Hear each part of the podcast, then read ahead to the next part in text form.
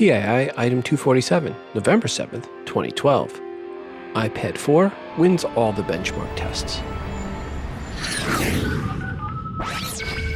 Welcome to Today in iPhone. I like it a lot. Today in iPhone. Hey, Gora! Oh, yeah! my beautiful iPhone, which I never have out of my hand and that I do everything with and has become an extension of whom I am.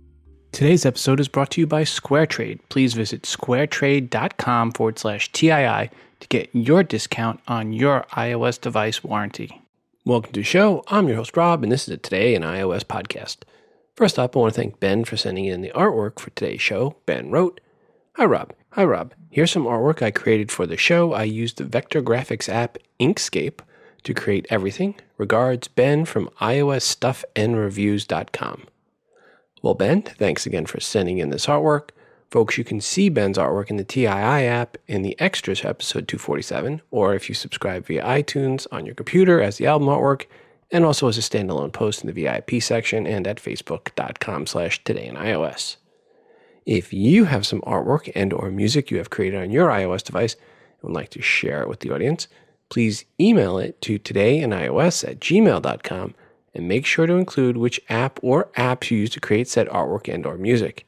And I really need some music, folks, as I don't have any for this episode or the next one. So please send me in your music. In this segment of How Wrong Were They, we have the following quote. Quote, iPad mini is playing catch up to Android. Probably will have a mediocre customer adoption. Unquote. Trip Chowdhury, Global Equities, 23rd October 2012. Hey Trip, what are your thoughts now that Apple released iPad first weekend numbers? Yeah, guess they were just mediocre. More on those numbers in a few moments. For promo codes on episode 246, we offered up chances to win promo codes for the apps Screencaster for iPad and Screencaster for iPhone, as well as the apps ASE, All Seeing Eye, and the app Dicky Knee Whacker. I will be giving out those promo codes sometime this week, if you want more info on those apps, go back and listen to the beginning of episode 246 for the additional details. This week, we have promo codes for two apps, which are both from the same developer. Here is the review from the dev. Noel Shannon from LearnPhoto.ca here. I'd like to give you a tour of the Photography Assignment Generator app I've created for SLR cameras. Whether you're taking on a 365 day photo challenge or just looking for inspiration when shooting with your SLR, this app is perfect for you. While most apps in the App Store allow you to do things to your photographs, like add effects, filters, or borders, this unique app is about ideas for taking photographs. In this app, you will find over 100 individual assignments, everything from camera settings, light and flash, the rules of composition, creative techniques, photographing people, landscape and nature, and more. The app contains over 700 example images. The app itself is completely self contained and therefore does not require Wi Fi or network connection, so you won't be using any of your bandwidth. If you are taking part in a 365 day photo challenge, you can also set the app up to send you a daily reminder to get your assignment and keep on track. For more information, please head to www.learnphoto.ca/apps. Thanks Noel for his review of the app Photography Assignment Generator for SLR and for sending in promo codes to give away. As I mentioned, he also has a second version which focuses on the iPhone and iPod touch cameras. Folks, if you would like a chance for a promo code for these apps, send an email to todayinios at gmail.com and put either photo SLR or photo iPhone in the subject line. So, photo SLR if you want the one for the assignments for an SLR camera, and photo iPhone if you want the one for the iPhone. And as always, again, send that to todayinios at gmail.com. And please send just one specific email for one specific version of the app. If you send in multiple emails or ask for multiple versions of the app in a single email, then, well, no soup for you. And FYI, each week I get people sending in multiple emails asking for each app. Yeah, those get deleted. Just one email per person per show per week. A quick reminder if you are an app developer, email me if you want your app featured in the promo giveaway segment. There is never a charge for you, the dev. We just need the five promo codes or more to give away. Simply email me at todayinios at gmail.com. Please also include a 60 second or less audio review of your app indicating you are the dev. Make sure you indicate that up front at the beginning of the review. Also, when you send in the promo codes, please make sure to let me know when they expire. All right, into the news. I really, really, really need to stop trying to guess what Apple will or will not do sales wise on opening weekends. I'm either too high or too low. This time I was too low. I really didn't even expect Apple to announce numbers, to be quite honest. I thought for this past weekend sales, there'd be no word from Apple. Part of that was from checking around and talking to some non Apple stores and stopping in and looking at some non Apple stores where they had iPad minis. Sam's Club, for example, received a total of five iPad minis, 64 gig versions only, on Friday. On Sunday afternoon, they had sold a total of one out of those five. So, again, I was not expecting Apple to announce numbers, meaning sales would have been south of 1 million units or even south of 2 million units. But nope, I was wrong. Apple did release numbers, kind of, sort of. They released numbers for the iPad mini and 4th gen combined. And combined, they sold 3 million units over the first three days. In the past, Apple has defined selling as putting units in customers' hands, not just shipping them to someone like Sam's Club. So those are shipping them to a retail establishment like Sam's Club. So those other four iPad minis sitting on the folding table when they closed up shop on Sunday, well, I'm sure they probably weren't still sitting on the folding table. But anyway, they were still at the Sam's Club store when they closed on Sunday evening. Those would not have counted toward sales, at least not based on how Apple explained sales in the past.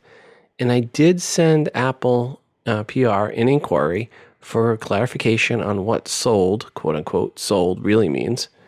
No reply from Apple PR yet on that request. Per that 3 million for these Wi-Fi only devices, Apple reported they only sold 1.5 million iPad third gens that were Wi-Fi only in the opening weekend earlier this year.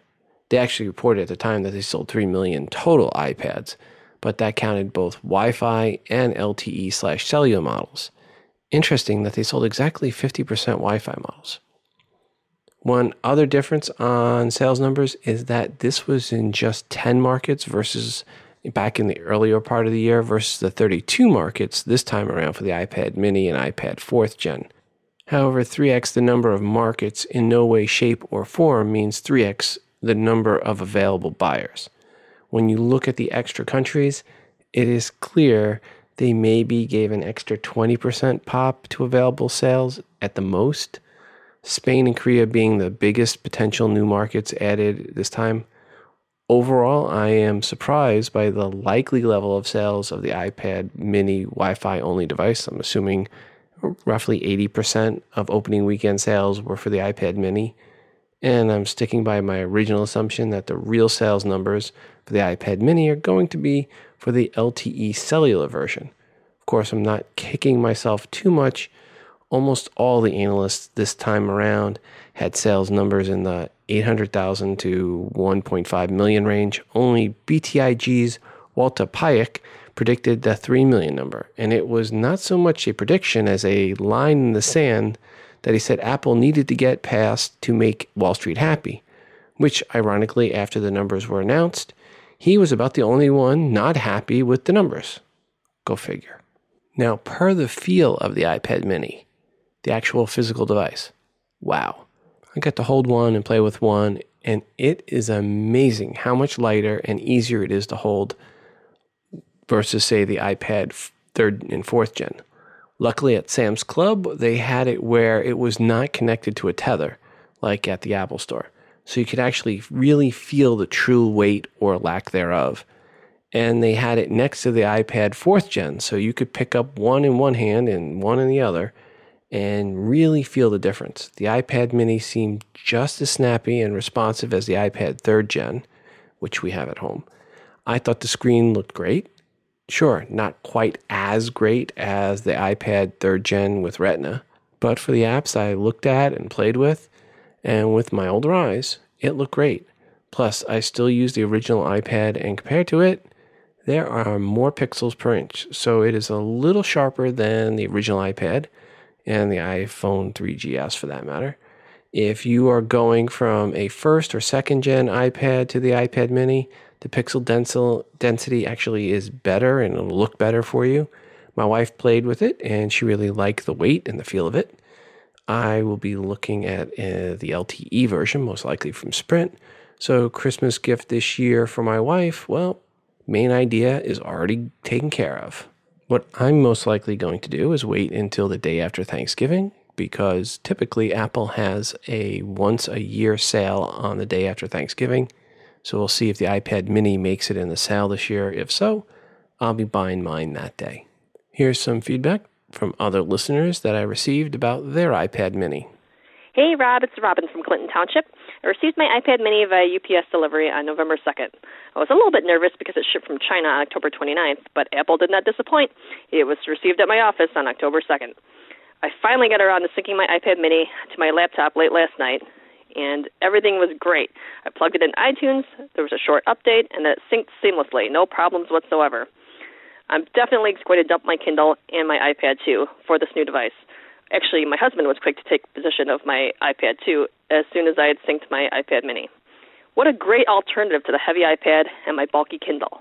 My husband commented late last night that the size of the mini was perfect for our three year old son, but there's no way I'm giving up my iPad anytime soon.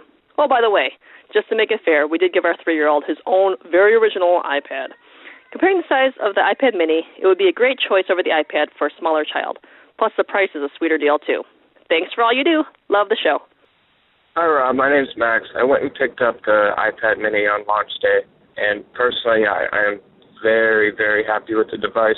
Personally, though, I think it is the best size for an iPad. It's very portable. I, I'm really excited about the idea of taking it to work. You know, I'm a DJ, so I can use it when I work, checking emails on the fly. Really happy with the product. It looks great. It's actually, you know, it coming from an iPad 1, I think the speed is also very well. Thank you so much. I love the show. Cheers. Bye. Hey Rob, this is Terry in Fort Worth, Texas. I got my iPad Mini yesterday. I got the, of course, the Wi-Fi model in black, you 16 gigabyte, and I got to say I love it. Um, I have an iPad third generation LTE model and iPhone 5. Folks, thanks for the audio feedback. Terry, there at the end, your email, your voicemail was cut off. So that wasn't me just editing you. That was you got cut off. We also had some email feedback come in. Hey, Rob, my iPad mini is now my go to bigger screen. I don't care for retina on these smaller screens as I wear bifocals. I love the experience so far. Hate Facebook app though. Other apps that are meant for iPhone are very fuzzy, not very good looking. Google Voice, Messenger for Facebook. Bejeweled games are fine looking to me. Not that much of a gamer. The only issue with the iPad mini getting text messages and having to grab 4S. The only downside to the lightning connector, I have to get the adapters so I can use the iHealth BP3 to do blood pressure readings. Next one is a little funny, but don't know why. Hope Apple will tell. The power adapter is the iPhone power adapter, not the iPad one. I just did a charge cycle and it takes about four hours with the supplied adapter, but faster charging is done with the iPad adapter. Downside, the camera sucks when comparing it against the 4S camera in low light conditions. Noise is very noticeable. So 4S will be my main camera, FaceTime calls on the iPad mini. iPad mini is also replacing my original iPad. Regards, Brian. Next email. Hi, Rob per the iPad mini. I think since I touched it, I'm downgrading from the iPad third gen. The iPad third gen now feels like a thick brick. How long till the next iPad and how long till the next mini? Regards, Mike. Well, hi, Mike. I have no idea what Apple is planning for upgrades, but I would guess it will be at least until August, September before we see an update to any of the iPads. But if sales start to wane, well, then maybe we see an update a little bit sooner than that, but doubtful. For the next email, hi Rob, I got the 16 gigabyte Wi Fi version of the iPad mini. Likes, you can type two handed like an iPhone. Slim and light, fits in cargo pants pocket. Dislikes, shorter battery life than iPad. Tiny menu font size in Apple apps. Hangs in third party apps that were updated, maybe poor updates I was able to use it in my iPad's iWork suite due to cloud, iCloud or with iCloud. Regards, Paul G. in Lawrenceville. Hi, Rob. Love your show. Thanks for all you do. I got the iPad third gen on the day it came out. I expected to like it, but I am still surprised as how much I use it. My son also seems to like it. When he comes for a visit, he will pass me the grandchild and grab the iPad. As soon as the rumors for the iPad mini seemed to take substance, I decided to get one for the kids for Christmas. I really wanted to like it, but not having the Retina display was really a deal killer. If it had come out for $249, I would have considered it, but at 299, no way, and at 329, it was a fab universal to Apple. That Friday, I found myself ordering a fourth gen iPad for the kids. Afterwards, I felt maybe this was Apple's plan all along. Just saying. Regards, Rob in Orlando. Hi, Rob. Have you actually seen the iPad mini in person? Display looks really good. Better than the iPad 1 and 2. No, not as good as the iPad 3rd gen or iPad 4th gen, but still pretty darn good. Hi, Rob. I bought the Mini last night and returned it this morning. I use my iPad for magazines, knitting patterns, books, web surfing, etc. I couldn't read the font, too small most of the time. I didn't remember this being a problem on my iPhone, so I pulled up the exact same thing on my iPhone and the Mini, and sure enough, the font was much smaller on the Mini. Too bad and a big miss for a world full of boomers. Regards, Lori B. Hi, Lori. Did you try changing the font size and accessibilities? Go to the Settings app, then General, then Accessibilities, then select a larger size font, say 24 point. Then for calendars, contacts, mail, messages, and notes, the default text is larger. I've also had a few people email in and say they are waiting for a Retina display for the iPad mini before pulling the trigger. Well, here are my thoughts on this. I don't think you'll see a Retina version for a couple of years min. There is the issue of battery life or battery drain with a Retina display and what that would do to the battery life or usability of the battery.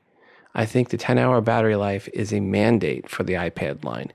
Everyone has had a, every one of them has had a listed battery life of 10 hours or more. And I think if Apple went Retina, the only way to get to 10 hours of battery life is to add up or increase the amount of battery in the iPad mini, and that will add to thickness and to weight.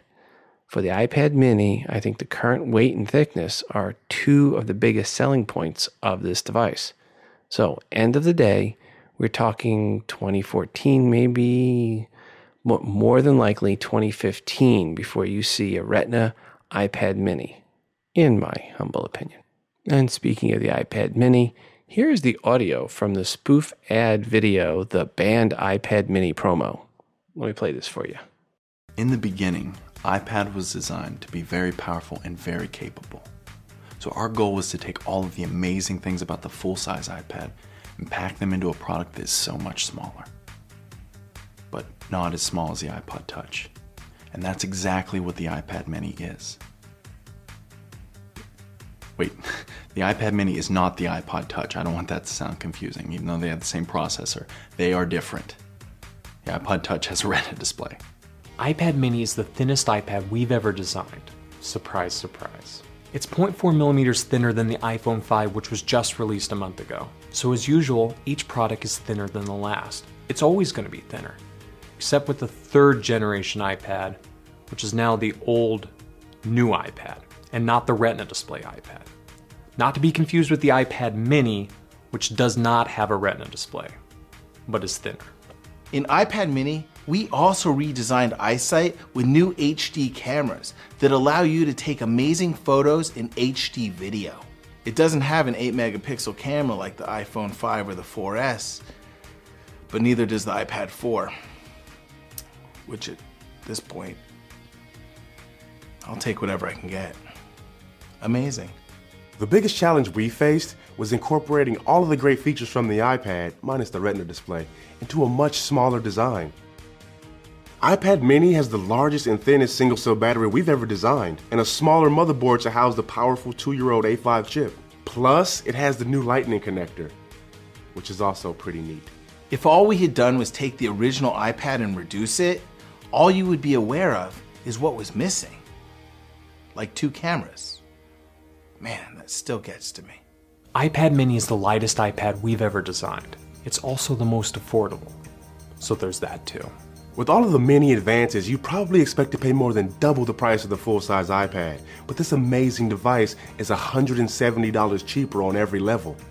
Yes, you heard correct. You get more for less. Minus the retina display and faster processor.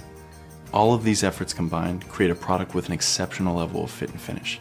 And the result is an extraordinary iPad. One that'll be used until a faster processor is developed, as well as the technology to put a retina display in such a tiny device and a higher megapixel camera. But who knows when that'll be? That's at least seven months into the future. iPad mini is the future. It's the future until May, at least. Probably more like the end of May. Or more than likely June. iPad mini is now the future until then. My favorite part of that promo was the fact that the guys that did it were technically accurate throughout. Good job, guys. To this point, we've spoken mostly of the iPad mini. Now let's change our focus a little bit over to the iPad 4th gen. Some interesting benchmark tests have been done with the iPad 4th gen over at Ars Technica.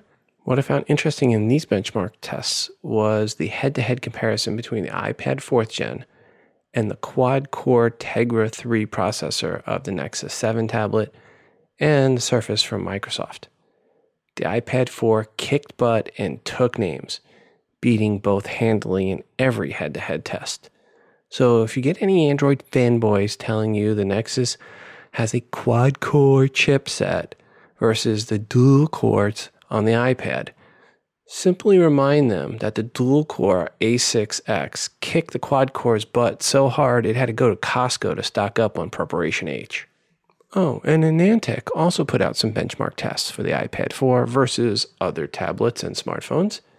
And the iPad 4 kicked everyone's butt. Yep, lots of Preparation H going out the door for the Android fanboys. It is safe to say that if you want the fastest, most powerful tablet by a wide margin, the winner is the iPad 4th Gen. For now. Looks like Apple caught more than their customers off guard with this update. Hey Rob, just thought I'd chime in just real quick about the the people seeing red over the uh, the quick issue of the iPad fourth generation over the third generation. Uh, you just need to be proactive. I bought the uh, Retina display third generation pretty much the day it came out. Uh, I had it for uh, two weeks uh, along with my iPad 2, and I just brought it back. I said, This is, uh, you know, I love the screen, but uh, everything else is the same. So I couldn't justify it. I just brought it back. And at the time I brought it back, I said, You know what? I'll be back when there's a smaller version of the iPad. So I went back the very day that the iPad mini came out. I bought it. I love it. I can't wait to get the uh, fourth generation iPad with Retina, but you know, I'm in no hurry now. Uh, I just am really happy I brought it back, and I just tell uh, the people that are complaining about it just be uh, proactive. If you don't like it, bring it back. Switching gears a little bit, seems if you go to the apple.com website and type in iPhone space 5 space factory space unlocked and do a search, you get a response of, quote, no results were found. Please try a different search, unquote. Except if you happen to, I don't know, look to the right there are search results found, and it shows a few different versions with pricing. And pricing is not surprising at all. 649, 749, 849 for the 16, 32, and 64 gig versions of unlocked iPhone 5s. I've reached out to Ting.com to see if they would support a factory unlocked CDMA phone. We shall see. My guess is if there's a low cost MVNO and its backbone is on one of the Apple approved carrier networks, the unlocked iPhone 5 should work on it, assuming they can get you the proper nano SIM card for their service.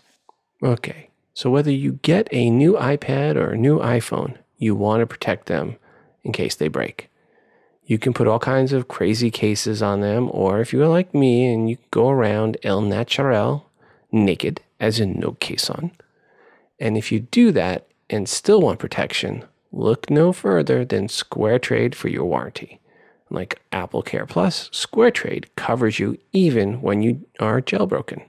Big kudos to the guys at SquareTrade for that. I often get questions about some specifics of SquareTrade, and I pass those along for answers. One recent question was, quote, what happens with our SquareTrade warranty when an iPhone is replaced by Apple? What happens when the iPhone is stolen and we get a new one? Unquote.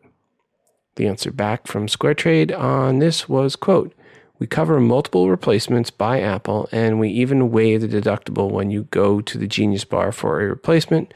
We do not cover stolen devices, but we will refund the unused portion of your warranty so you can use that to help pay for a new one. Unquote. If you just purchased a new iPad and you go to squaretrade.com slash TII2, that's slash TII and the number two, link in the show notes for episode 247, you will be able to get a two year iPad warranty for $84. It'll initially show up as 89 when you look at it on the site, but when you go to the URL and you click through, you will see it drop to $84 before you go to actually purchase it. That's a special discount for TII listeners. If you go to the original URL, if you have an iPhone, squaretrade.com slash TII, you can get your iPhone warranty for just $94 for two years, even if it shows at 99. Again, just click through as a TII listener, you will get the extra discount. If you have kids or are clumsy or plan to be out and about with your iOS device, you owe it to yourself to protect your investment, and SquareTrade is a nice peace of mind to have. It removes a little bit of stress when you are using your iOS device. Thanks, SquareTrade, for sponsoring this show. Hey, Rob, it's Kevin Crossman from Fremont, California. Regarding iOS 6.1, I know it's no great, huge, giant, earth shattering feature, but separating those buttons on the lock screen for the music controls is going to be very helpful for me because I click the wrong one all the time. Uh, I would think that as a audio producer, you would be uh, pleased with this improvement, uh, however minor it might be. Bye.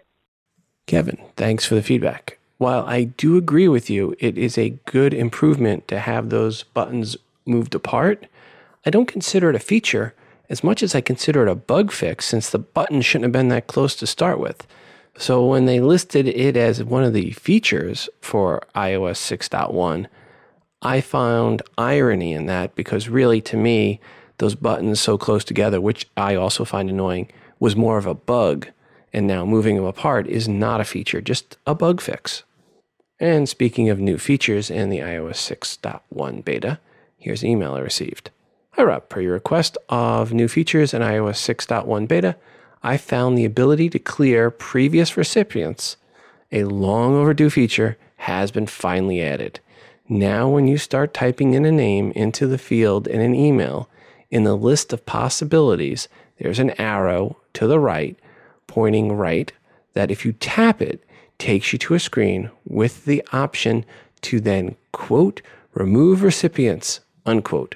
Regards, Willie Appleseed. Staying in the email bag, hi Rob. Per the person recently asking about group messaging, I use GroupMe, one word, as a group text messaging app for the same reason as your caller. Excellent app. Regards, Chuck R. Thanks, Chuck. Hopefully that helps out the listener. Per another email, hi Rob. Thanks for using my song on episode 246. I was totally surprised when I started to listen to your podcast and I heard my song. I wanted to share the following. When I buy an app that I've heard mentioned on your podcast, I make sure to reference your show in the write a review part to give you credit for the download and to give the app dev a review, which I know how important they are. I encourage your other listeners to do the same. Regards, Neil S. Hi, Neil. Thanks for the feedback and for your song on episode 246. Per your comments about reviews, folks, if you have a favorite app, one you use a lot, it really does help the app devs if you can put in a review. And if it happens to be an app you heard about on this show, well, definitely helps this show to mention us in said review. Plus, letting devs know where you heard about their apps is very, very important for them to find out that info. Well, it is if they are actually marketing their apps. Some devs are great devs, but not so much great when it comes to marketers. I just talked to one Sunday and he was telling me he basically does zero marketing. He just wants to code. I said to him, You need to spend as much time marketing your app as you do developing it.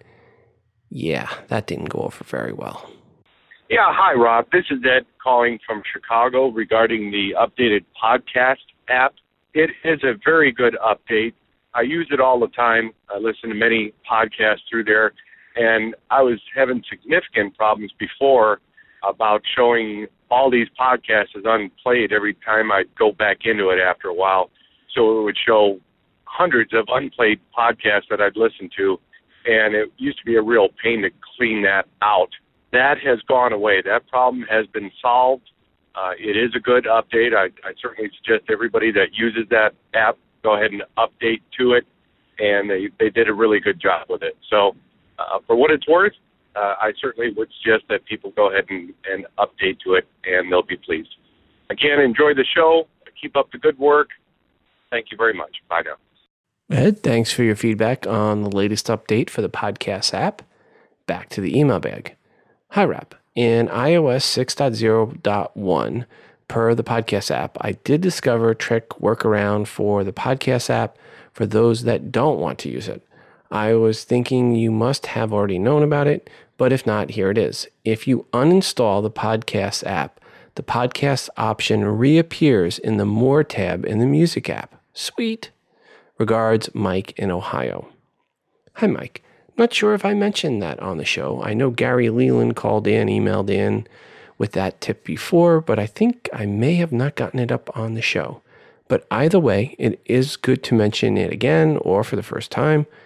Mike and Gary, thanks for that tip. Hey Rob, Stephanie calling from San Antonio. Haven't called in in a while and wanted to let everybody know about this app that I came across.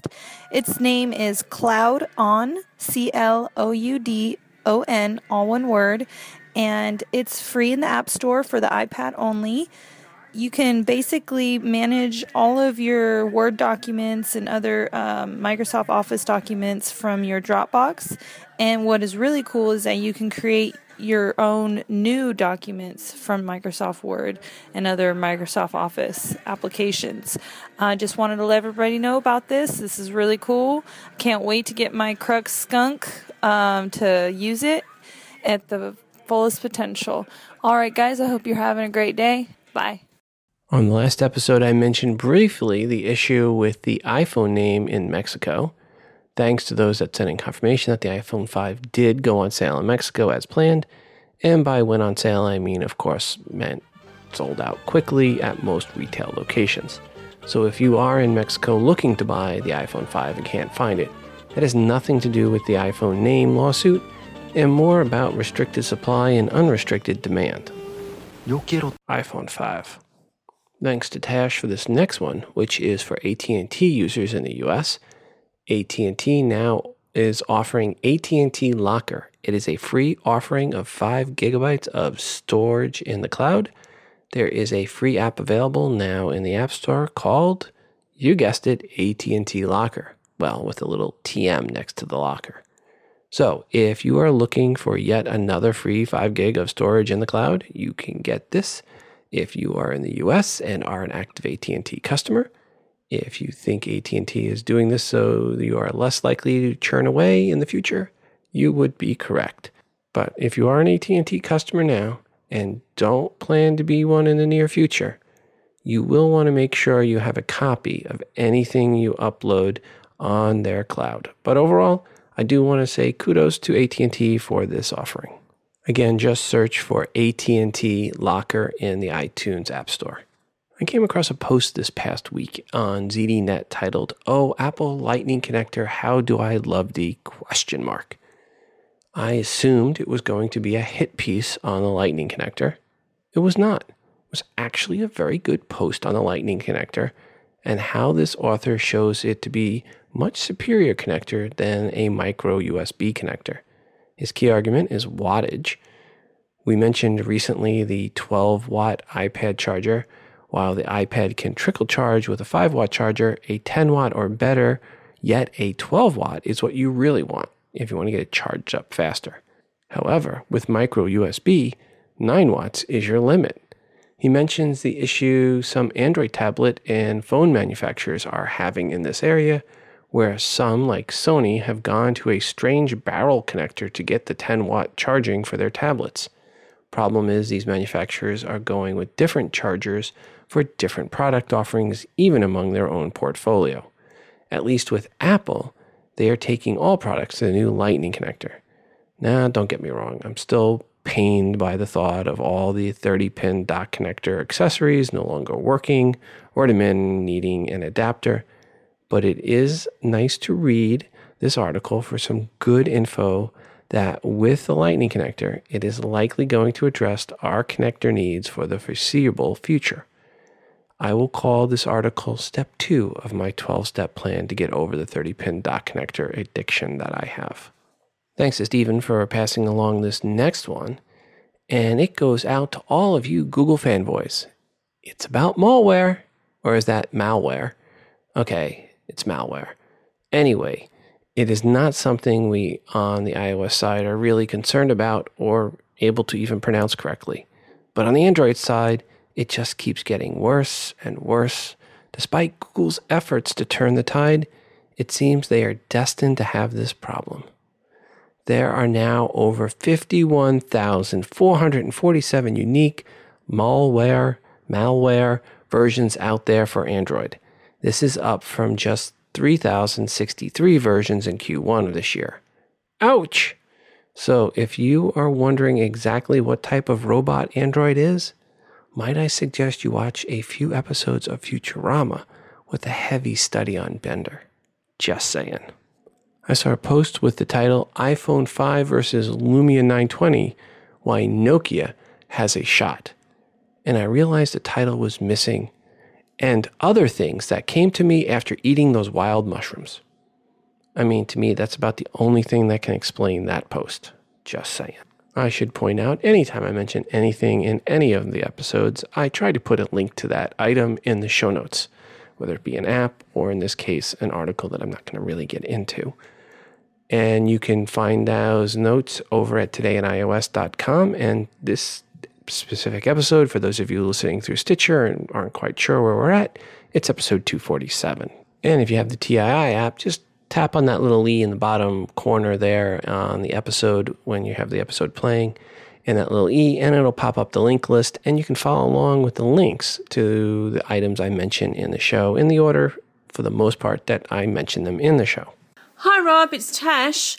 I'm just wondering. Um, I haven't heard much about iTunes Match lately, and I'm just wondering if anyone's had any, well, good or bad experiences with it recently since there's been more updates. Anyway, take care. Thanks. Bye. And Tash's question I will send out to the audience as I am not an iTunes Match user. But if you are, and you have any positive or negative feedback on iTunes Match since going to iOS 6.0.1, please let us know. The other thing I do know is that iTunes Match kicked off about a year ago. So you should have, or if you signed up right away, you should have, or will soon see an email from Apple mentioning that you're going to be getting charged for your yearly uh, subscription once again. But again, if you have any feedback, please give us a call, 206 666 6364. That's 206 Moondog, or send an email to todayinios at gmail.com. Back to the email bag. Hi, Rob. I am really frustrated with the reliability of the keyboard shortcuts as of lately. I just updated to iOS 6.0.1 and was hoping that maybe this would help, but unfortunately not. I'm wondering if you could give any insight into this. I'm a new listener, so forgive me if you've already covered this. Regards, Shannon H. Hi, Shannon. We actually did cover it a little bit, but really not to any satisfaction, I would consider it at least. And that was with people going from iOS 5.x to iOS 6.0, they were some people were having issues with the shortcuts, others weren't having any issues at all. So it seemed to be a hit or miss issue. Some people had problems, some don't. Sad to hear that you are having issues still with 6.0.1. If any of the beta testers out there running the beta 6.1 also have keyboard shortcuts, please let us know if 6.1 caused you any additional problems or if it solved any problems you were having when you were at 6.0.1. Hey Rob, this is Matt Beaverton. I have an app recommendation for, especially for those folks on Verizon. I recently switched from AT&T to Verizon and miss having the simultaneous voice and data. The app I'd recommend is Magic Jack. It allows you to do, well, I guess what's unique about it amongst all the other VoIP apps out there is it allows free calls to any landlines. I know some of the other ones, Skype and stuff, you have to buy Skype credit, but uh, Magic Jack is free, and I've actually used it. Started a call on LTE, rolled to 3G, and then on my home Wi-Fi, and didn't notice any degradation at all. So again, the app is Magic Jack, and it's free in the App Store. Thanks, Robin. Matt, thanks for the review of Magic Jack. Folks, if you have a favorite app that you like to use, hence, I guess that's why it'd be a favorite app give us a call 206 666 6364. That's 206 Moondog and give us a little review and your feedback of some of your favorite apps, or maybe even some of your not so favorite apps. Back to the email bag. Hey Rob, just started using a to do app called Clear. What a great UI. Loren from Atebits, developer of Tweetie, the inventor of Pull to Refresh, loves it too. Try it out if you haven't. Regards, Chris in London. Well, Chris, thanks for the heads up on Clear.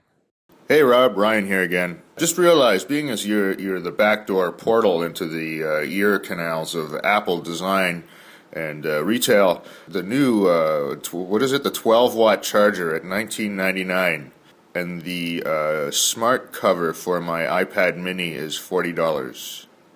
That is all. Thanks for all you do, Rob. Bye now.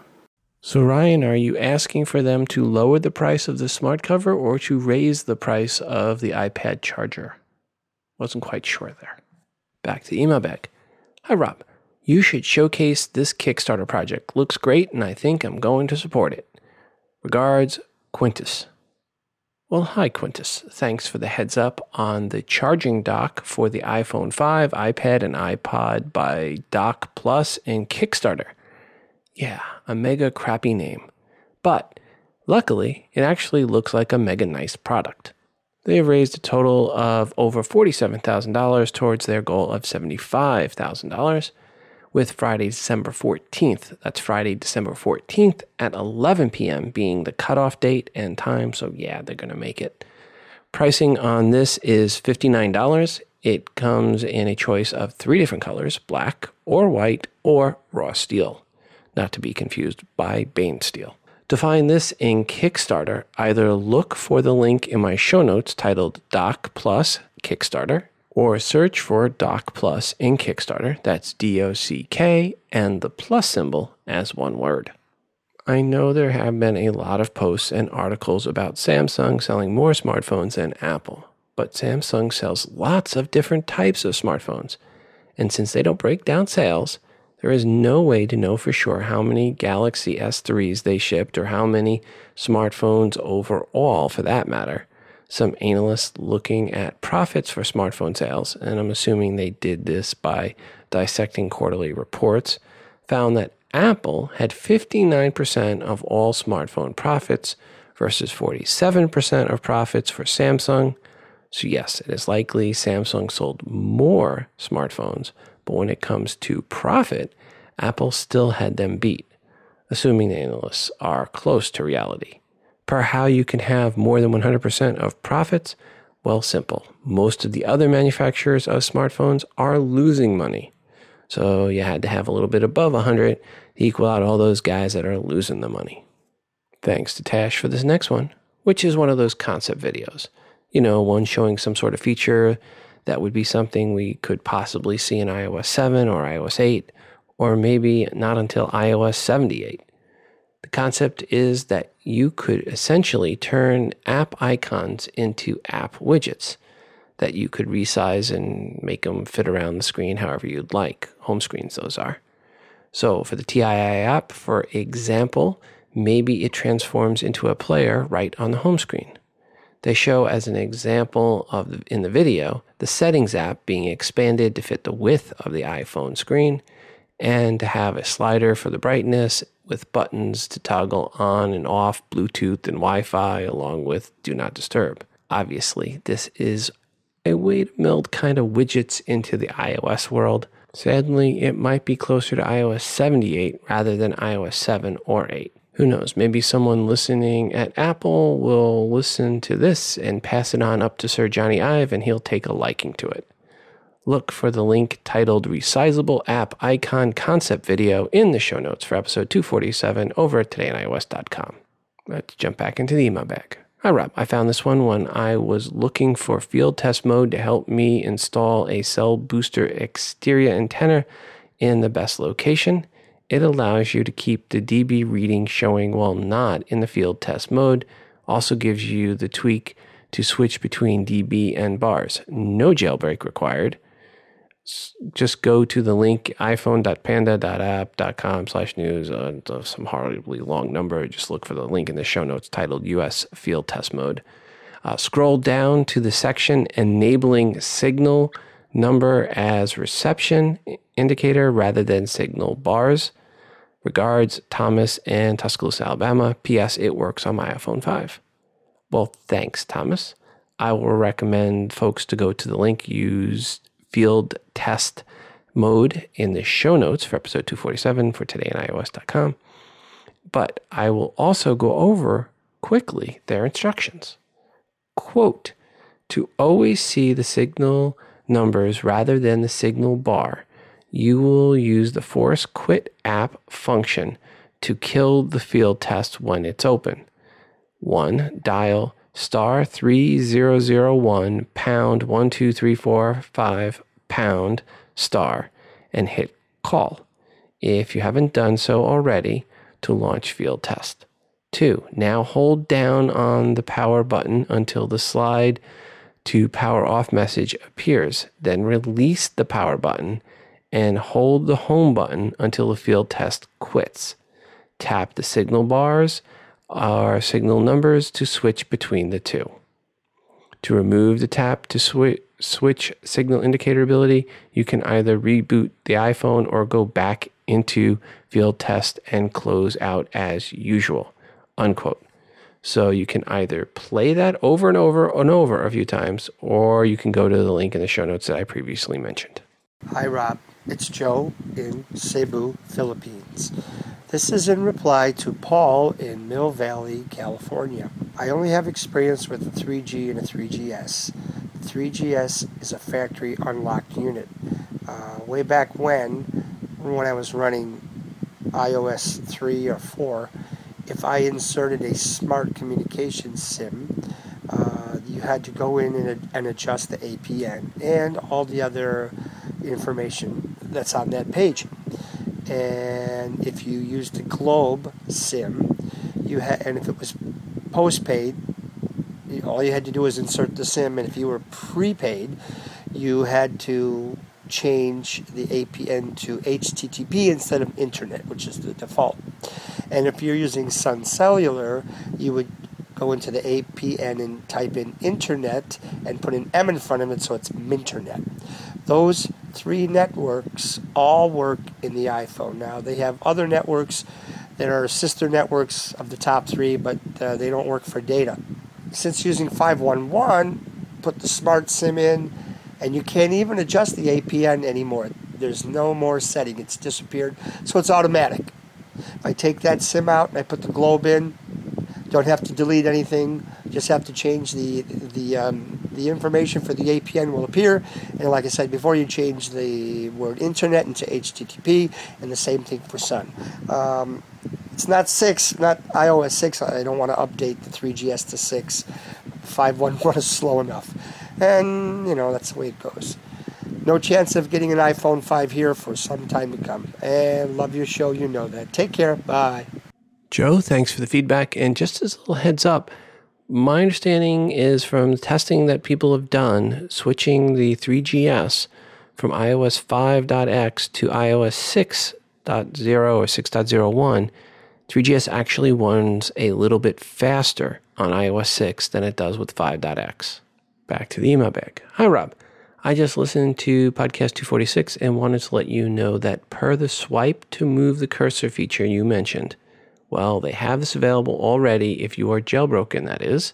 It's called Swipe Selection, all one word in Cydia. It is a free tweak, I believe, and it is available for iPad and iPhone as long as you are jailbroken. I have it installed for a, a few months now and I love it. And I can't believe Apple hasn't done this already. Just thought I would let you know so you could pass this info along to the listeners so they can start enjoying uh, writing and texting uh, on their uh, jailbroken iOS devices. Also, just wanted to let you know I have the iPhone 5 and have just updated over the air to iOS 6.0.1. So far as I can tell, all the bug fixes seem to be working for me and have improved the iPhone's functionality. Just wanted to pass that info along to the listeners as well. Thanks for all your help and advice, Rob. Regards, Ryan R. Ryan, thanks for the heads up on swipe selection in Cydia. Hi, Rob. I have toyed around with several ideas for iOS apps over the years, but really never moved forward with any of them. I know that I have two solid business apps ideas that I want to make for iOS that are targeted for small business service industries. Because of its lower cost and size, I think the iPad mini is going to lower the threshold so small businesses will start venturing into iOS ecosystem. I am an avid iOS user, but have never developed an app before. I have finally come to the point that I either dive in and teach myself how to use Xcode or find a company that I could partner with to make an app. Could you give me some advice on the pros and cons of each approach and maybe point me to some resources? Thanks for your show. I love to see that alert pop up for new shows. Do you ever release the content uh, from these conferences you speak at? I'm interested in the talk you're going to be doing on podcasting 100% from your iPad. Regards, John Robinson. Hi, John. Uh, first off, per the uh, speaking at events, well, that you know those events get to control that content. So when i go there they get to control that. So if you want to see that best to actually go to the podcast new media expo in las vegas in early january. Would love to see you there. Now uh, also i want to thank you for the kind words and of course listening to the show but per your questions on apps one thing you can do is put your ideas together very tightly figure out a one minute pitch of your ideas, practice it, present it to trusted friends, and then go to a local startup weekend and get up on stage and pitch your idea. If it is a good one and you present it well, you may get some developers to work with you that weekend to take your idea from thought to functional app in about 54 hours. Of course, you have to share with them for doing that. If nothing else, Going to these events will get you to see and be part of other teams developing an app in a really short period of time. And more importantly, maybe you make connections with your local app de- developers. Just go to startupweekend.org, startupweekend, one word, .org. If there are none near you, then your choices are to learn to develop and do it yourself. Downside there is you have to learn to develop and do it yourself. And if you're not good at it, well, you could be spending a lot of time doing the development work. Or you're going to have to fork out some cash and pay someone else to do it. Nope, you're not going to go up to an existing developer and say to them, Will you work on this for me for pro bono? They ain't going to do it. They're not going to take your idea and go, oh, I love your idea and I will develop this for you and we will share revenue. Uh, not unless you go to one of these startup events. I mean, outside of the startup events, devs don't work for pro bono. Too many people out there have too many ideas, and the developers are getting plenty of money from people that are willing to pay them to work on ideas. And a good developer out there is not going to be doing something like this for you pro bono, again, outside of one of these startup events. Per the startup weekends, they're all over the place. There's about a hundred of them planned just in November. So take a look at the site for one near you. Good luck. Hi, Rob. This is Steve from Arizona. Just wanted to let you know I did take your advice and not wait for the jailbreak, so I do have an iPhone 5, white 32 gig, that I was able to find at a local Apple store with a little searching. Had a question. I am having certainly decreased battery issues. This thing is fast as anything. I can give you the speeds. I actually had 12 Mbips um, down and like 10 up uh, today, which is unheard of. So the speed is amazing on LTE. This is an AT&T phone.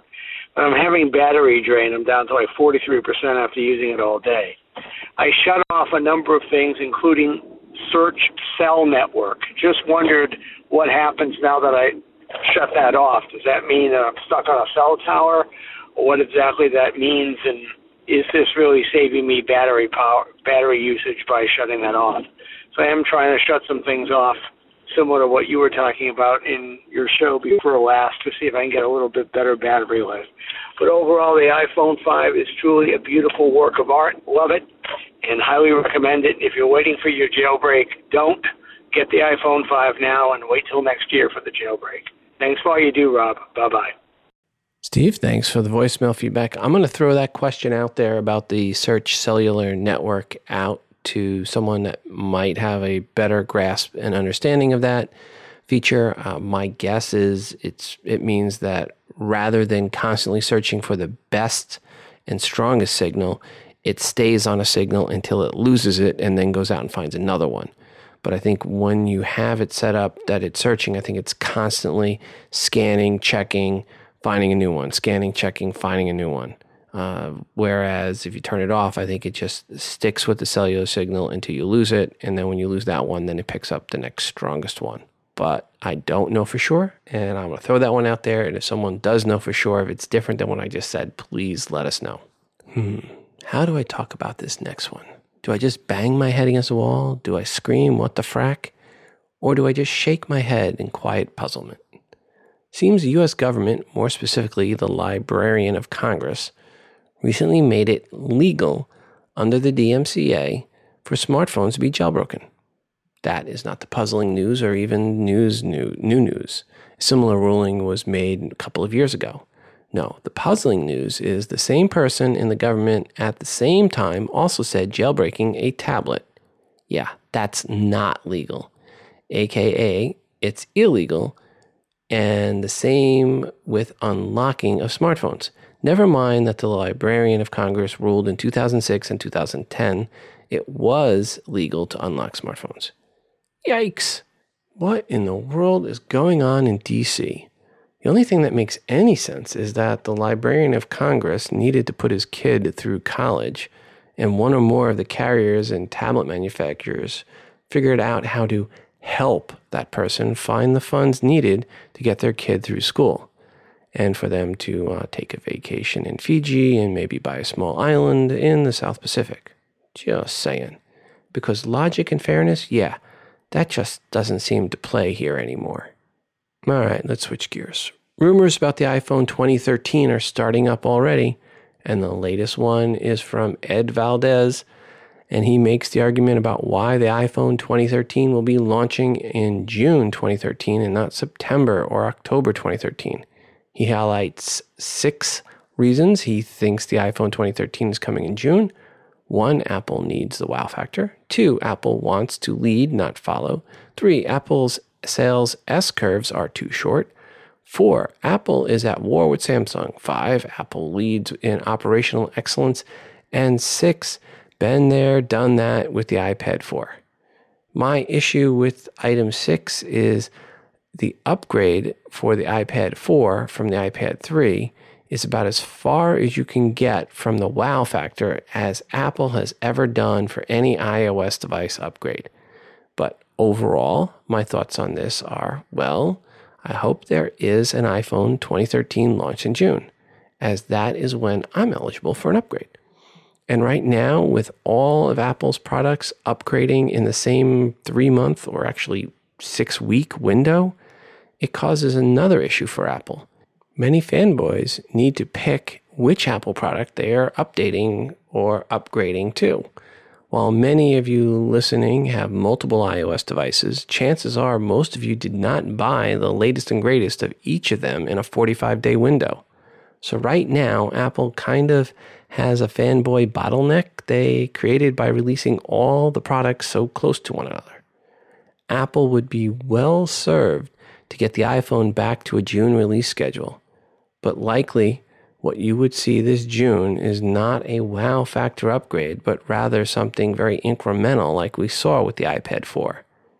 Plus, it is so much nicer weather to wait out overnight in late June versus late September. Just saying. Thanks to Tim for the heads up on this next one.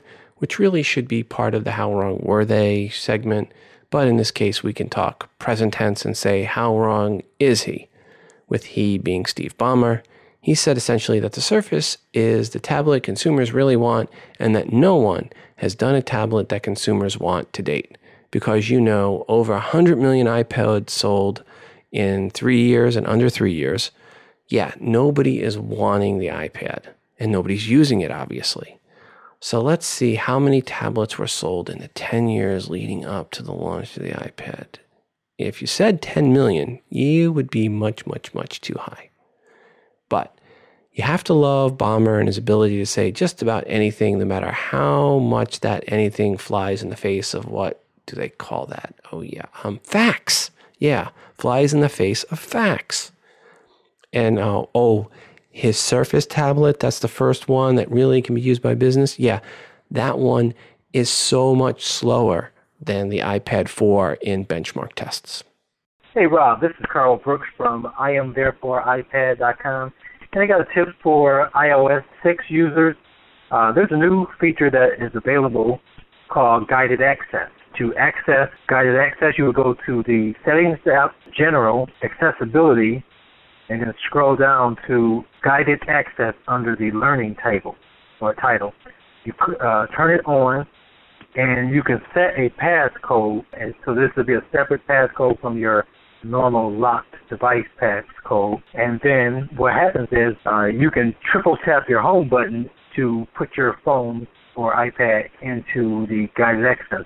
And what guided access does is it locks the person into that, that particular application, or it locks uh, the that uh, whatever the open app is when you triple tap tap the home button, and they cannot exit that without having the passcode. So, for instance, if you're driving and you give your iPhone or iPad to your child in the back to say watch a movie or play a game, they cannot exit that game or movie, and so you don't you won't have to worry about them uh, reading your text messages or deleting your emails or sending emails to the boss, uh, etc.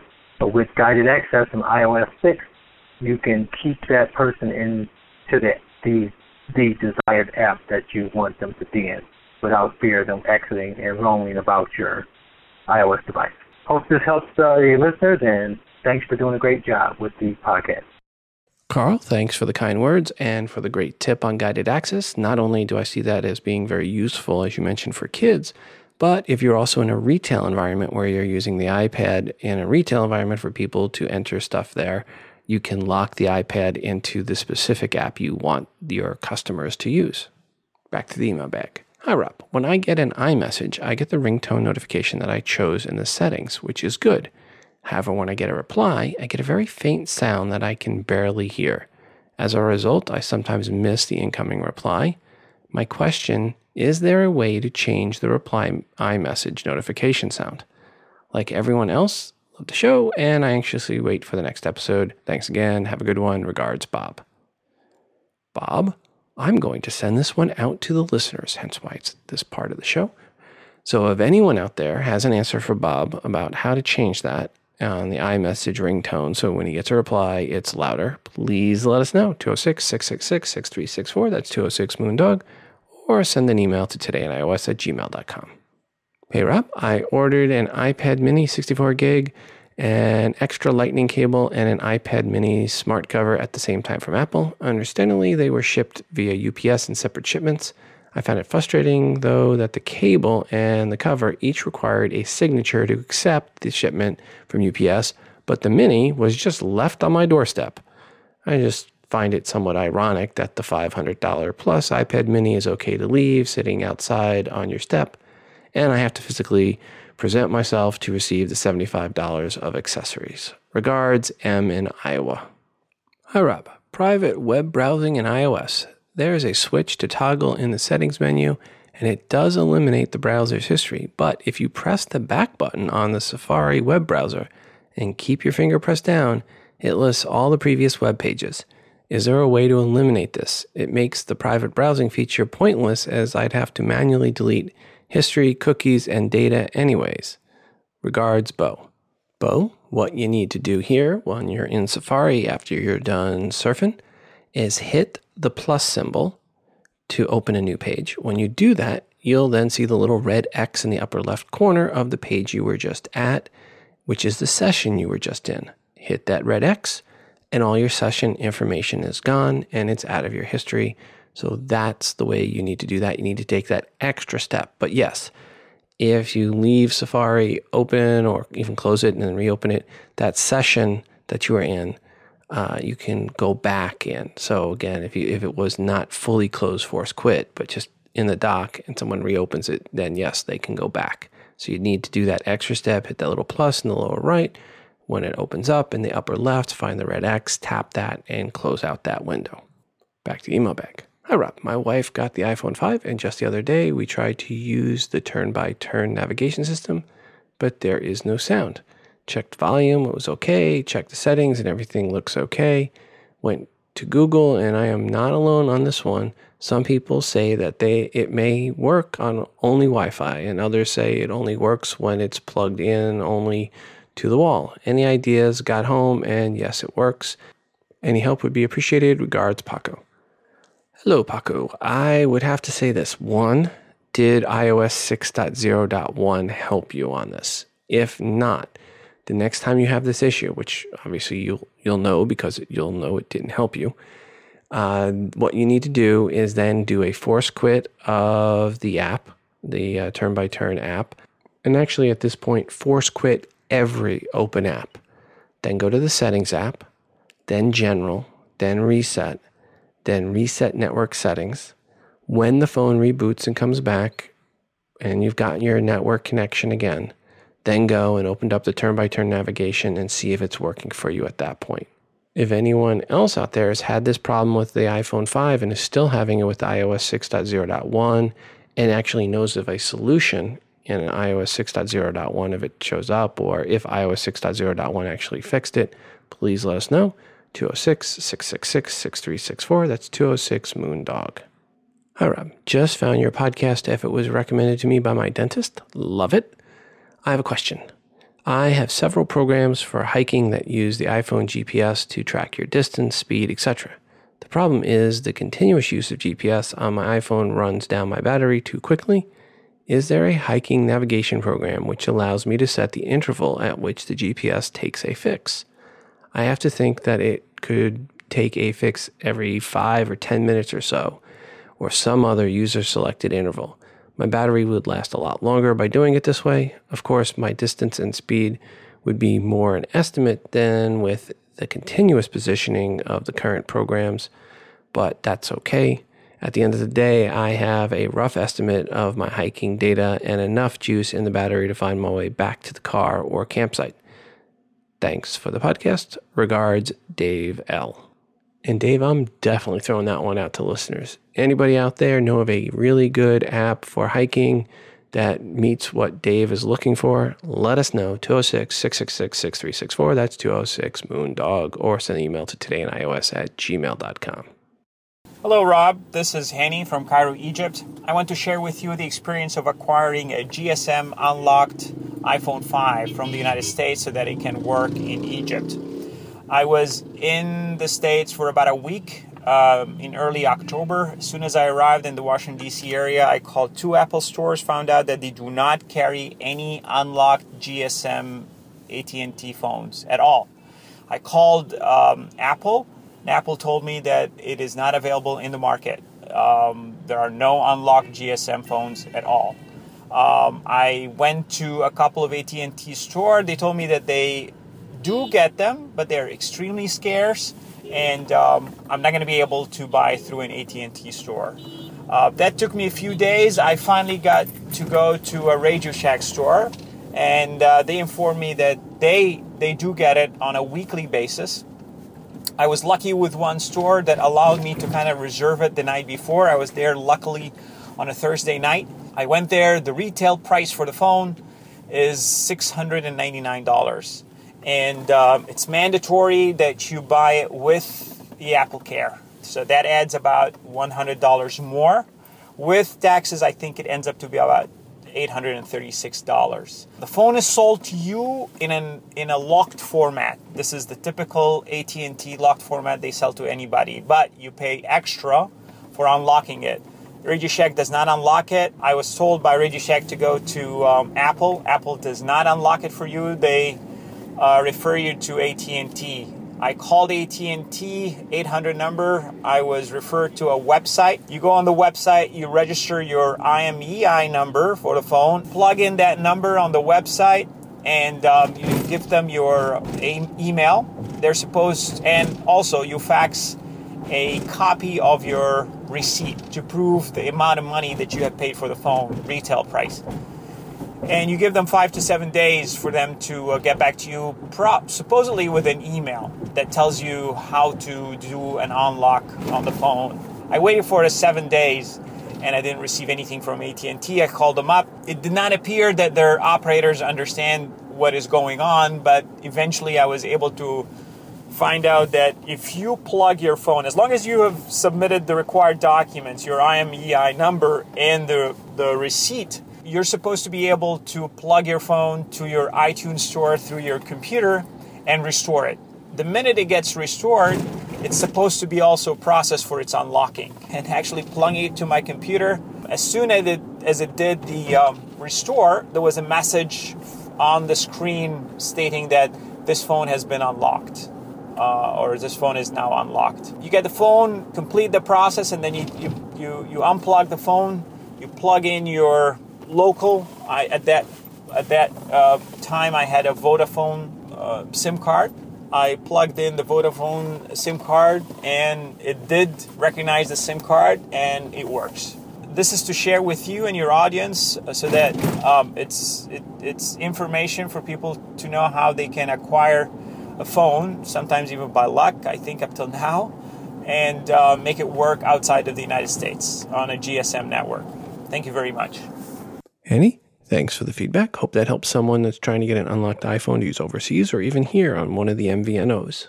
If you follow the tech press, one thing that you have noticed recently is that it seems to be fashionable to beat up on Apple these days. And there is a nice article over at the Mac Observer titled Why It's Fashionable Nowadays to Beat Up on Apple. So go check that out. It's uh, an interesting article. I'm going to end today's episode here in a little bit uh, with some a couple of more audio clips from I think one's from uh, Conan O'Brien and the other one's from the Jimmy Kimmel live show. But before we go, we are getting close to the Kansas City Startup Weekend. If you are in the area, in the Kansas City area, November 16th, 17th, and 18th will be this event, and I will be there, hopefully reporting back on some cool new iOS app ideas. If you are going, please let me know. For those interested in blogging or podcasting or internet video, the New Media Expo will be in Las Vegas, January 6th, 7th, and 8th, and I will be there speaking about how to podcast 100% from an iPad. If you're interested in taking your blog to the or podcast to the next level for that matter, or just starting one, there is no better event. And once you are done with that show, stay an extra day or two and enjoy the experience of CES do a search for New Media Expo or email me if you are interested, and I'll let you know what the current discount coupons are available for the show. Hope to see you in Vegas. Thanks again to today's show's sponsor, which is SquareTrade. If you have just purchased an iPad or iPad mini, get it insured by going to squaretrade.com slash TII2. That's TII and the number two. So squaretrade.com slash TII2 for iPad discount if you have just purchased an iPhone, go to squaretrade.com slash TII. And as TII listeners, you will get the best deals on a SquareTrade warranty. Thanks, SquareTrade, for setting up our listeners. As always, if you have any tips, tricks, comments, questions, app reviews, apps you like, apps you don't like, whatever it is you want to share with the audience, especially if you have any answers to anybody's questions, please give us a call 206 666 6364. That's 206 Moon Dog. Or record your comments on your iOS device and email them to me at todayinios at gmail.com. Until the next time, I'm your host Rob from Today in iOS, reminding you to phone different. This show is hosted on Libsyn.com and part of the Wizard Media Network. If you are looking for hosting, go to Libsyn.com, that's L I B S Y N.com, for hosting for your podcast and for creation of your own smartphone app. The Today in iOS podcast can also be found on the free Stitcher radio app. Just search for TII.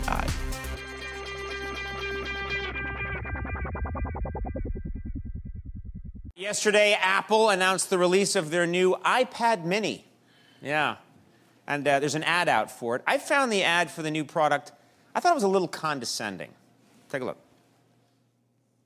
Spend your money, spend your money, spend your money, spend your money. You will buy anything that we put into the store. No matter how minute the changes are to the previous model, you're just trying to fill the empty void in your sad life.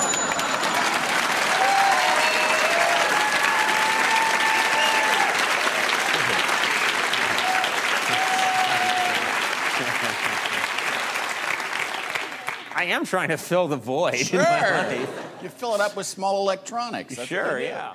Meanwhile, Apple's going forward with the release of the iPad mini tomorrow, or for the millions of people who still don't have electricity, Apple is releasing a new paperweight tomorrow. Apple just started running a new commercial for the mini. It looks, it looks like they might have another big hit on their hands. First came the iPod, then a slightly thinner iPod, then a tinier iPod, then a taller, thinner iPod, then a taller, thinner iPod that shuffles your songs, then a pink one, a blue one, a green one, then an even smaller iPod, then a wider iPod, then an iPod you can touch, then an iPod you can talk on, then an iPod you can talk on with a G on it, then a shorter, fatter iPod, then a shorter, fatter iPod that shuffles, then a thinner iPod you can talk on with a 4 on it, then a gigantic iPod you cannot talk on, then a gigantic iPod you cannot talk on that's a little faster, then a white one. Oh my god, oh my god, oh my god, white! Then a thinner, taller iPod you can talk on. And now a bigger, but not gigantic iPod you cannot talk on. We're Apple, and you're suckers. Don't forget to buy a new charger